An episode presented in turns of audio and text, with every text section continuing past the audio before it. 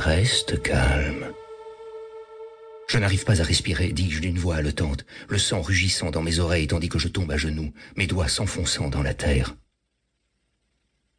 Tu n'arrives pas à respirer, tu dois juste te calmer. Il y a du réconfort dans cette voix intérieure. Une autorité froide.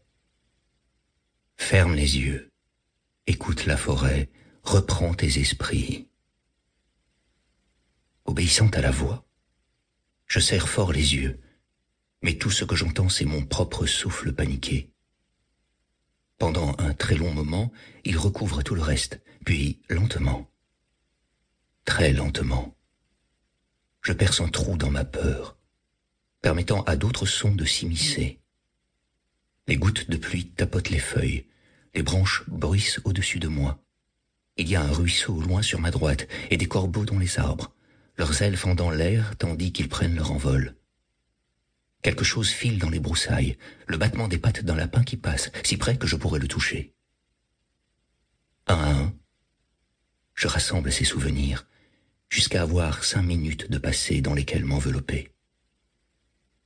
Ça suffit à réprimer ma panique, du moins pour le moment.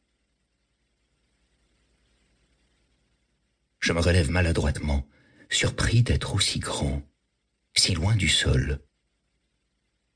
Oscillant légèrement, j'essuie les feuilles humides sur mon pantalon, remarquant pour la première fois que je porte un smoking et une chemise tachée de boue et de vin. Je devais être à une fête.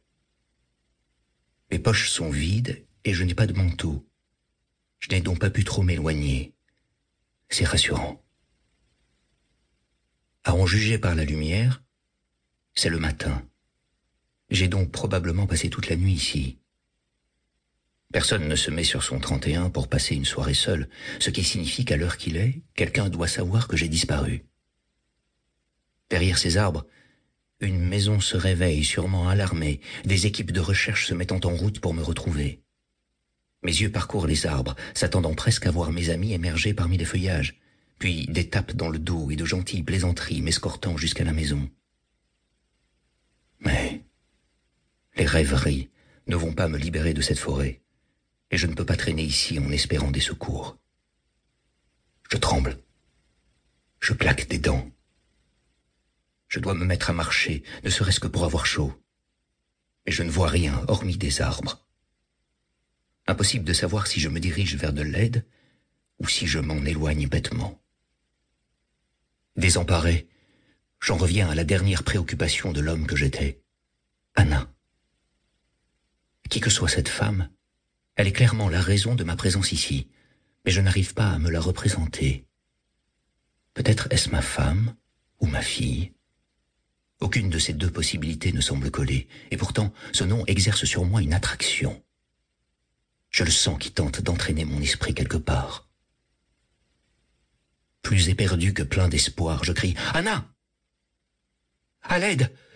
hurle une femme en retour. Je me retourne vivement et, comme étourdi, cherchant la provenance de la voix, j'aperçois au loin parmi les arbres une femme en robe noire en train de s'enfuir à toutes jambes. Quelques secondes plus tard, je repère son poursuivant qui file à travers le feuillage derrière elle. « Vous, là-bas, arrêtez-vous » hurlai-je. Mais ma voix est si faible, hélas, qu'ils la foulent aux pieds. Le choc me cloue sur place.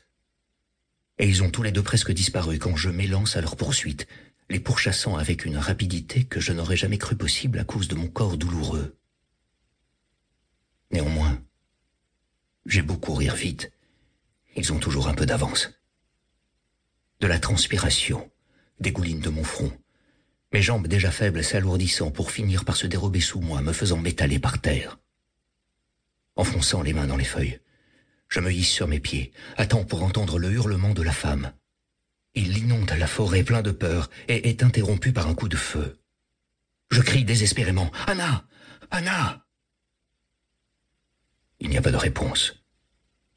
Juste l'écho faiblissant de la détonation. 30 secondes. C'est le temps durant lequel j'ai hésité quand je l'ai repérée, et c'est la distance à laquelle je me trouvais quand elle a été assassinée. Pardonnez l'interruption. Vous pouvez continuer à écouter le livre audio complet gratuitement, le lien dans la description.